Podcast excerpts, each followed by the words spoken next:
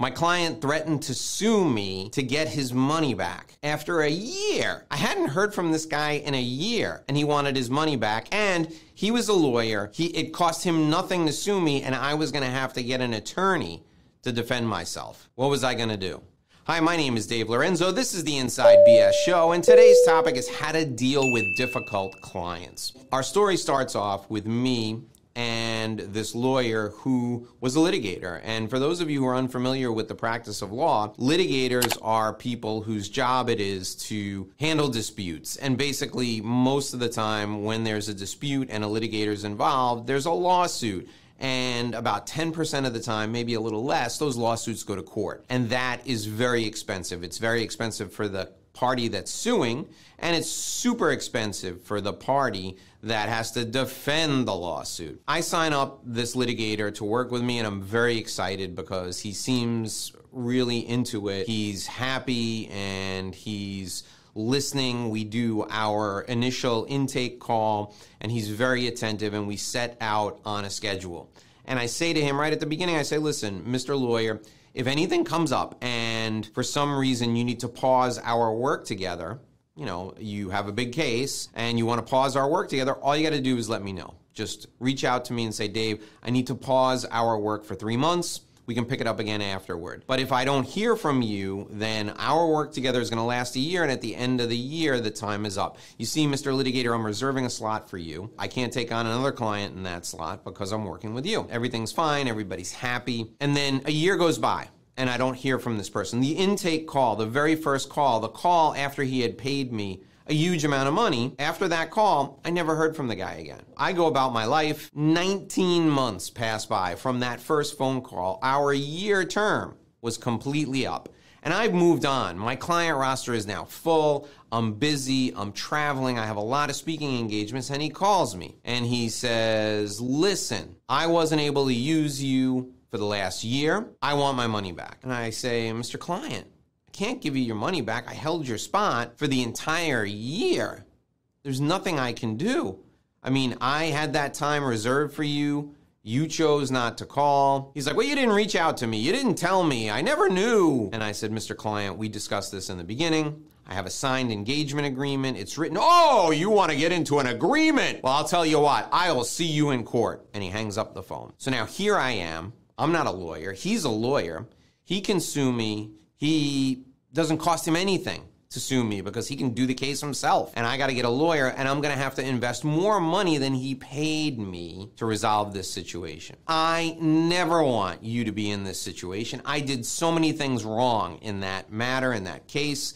I'm going to share with you the five ways that you can handle difficult customers better than I did there. And then I'm going to give you a key that is going to make everything better if you happen to make a mistake. So stay with me to the end of our show today because I'm going to give you that. If you screw up, here's what you do. That's what I'm going to give you at the end of our time. In the meantime, let me get to the five things you should do when you're dealing with difficult clients. I learned these five things from that gentleman and from people who are also difficult that I've worked with over the years, but that's the only time anybody's ever threatened to sue me. First thing you need to do, set expectations up front. Now, with this gentleman, with this particular lawyer, with this litigator, I did set some expectations, but I wasn't clear enough. I should have said to him, Mr. Lawyer, here's how this works. You have unlimited access to me, but you got to schedule your calls. So if you want to speak once a week, I need you to go to my calendar. Here's a link. Schedule those calls with me each week. It's up to you to schedule the calls. I should have said that. And then I should have said, Mr. Lawyer, I do not tolerate passive aggressive behavior. If you don't call, it's on you. I can't reach out to you. I don't know what you're doing. I don't know what's going on in your practice. I'm here for you. Mr. Lawyer, I'm just like the personal trainer in the gym. I'm here, I'm ready, I'm waiting but I can't bring the gym to your home to work with you. You have to come to the gym. That's what I should have said. I should have set clear expectations like that up front. You can do that with your clients.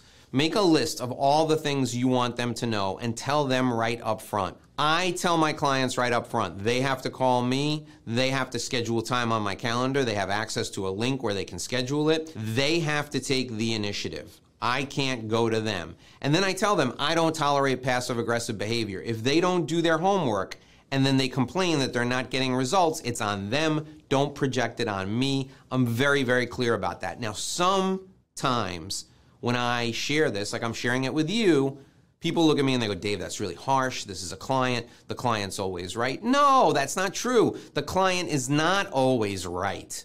In fact, when it comes to my business, I'm always right. I've worked with over 700 individual clients.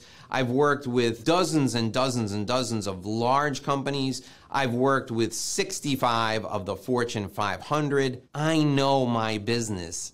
Let me share with you how you can get results in working with me I set the expectations. You have to do the same thing with your clients. The second thing you should do is always focus on outcomes. People are much more willing to listen to you, they're much more willing to be compliant when you keep them focused on outcomes. Again, think about the personal trainer in the gym, think about weight loss. Mr. Client, you want to lose 20 pounds, right? I know you hate doing push ups, but if you do just five push ups today and then six tomorrow and seven the next day, you'll be on your way to losing 20 pounds. You can give me five push ups, can't you? Sure, I can give you five push ups. In my business, Mr. Client, here's what I'd like you to do make a list of 50 people who were either clients or referral sources who you've talked to in the last 10 years, but you haven't talked to in the last year. Make a list of 50 people who you need to get back in touch with. If you do that, we're going to show you a way that you can use that list to increase your revenue.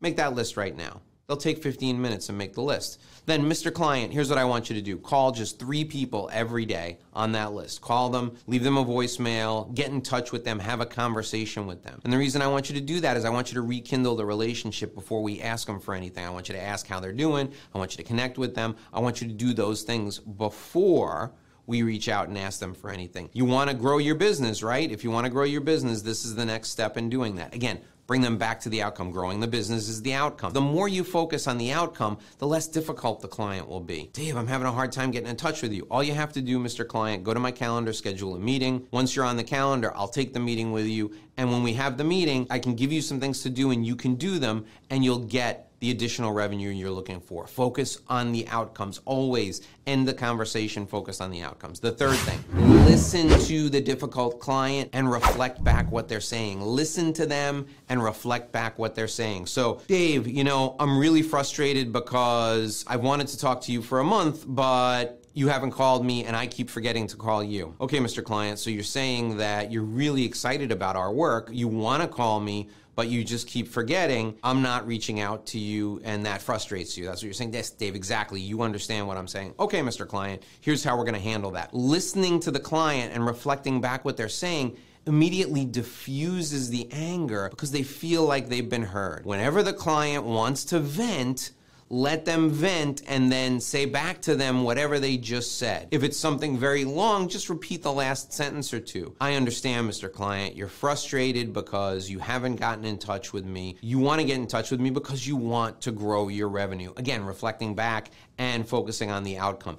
Don't be defensive. Don't say to them, well, it was your fault. You should have called. There's a time for that, and you're going to say it gently, but reflect back let them see that you understood what they said. It'll diffuse the anger. The fourth thing you should do in dealing with a difficult client, especially if you know up front the client's to be tough, the client's to give you a hard time, communicate frequently. I told you in my business, it's on the client to call me. But what I try to do when I have a client who's difficult, and I, I can sense it up front now, I've been doing this a long time and I can sense it up front. What I do now, in the first week in our intake call, I tell them the expectations, we focus on the outcome, they have to call me. Then I send them a follow up email.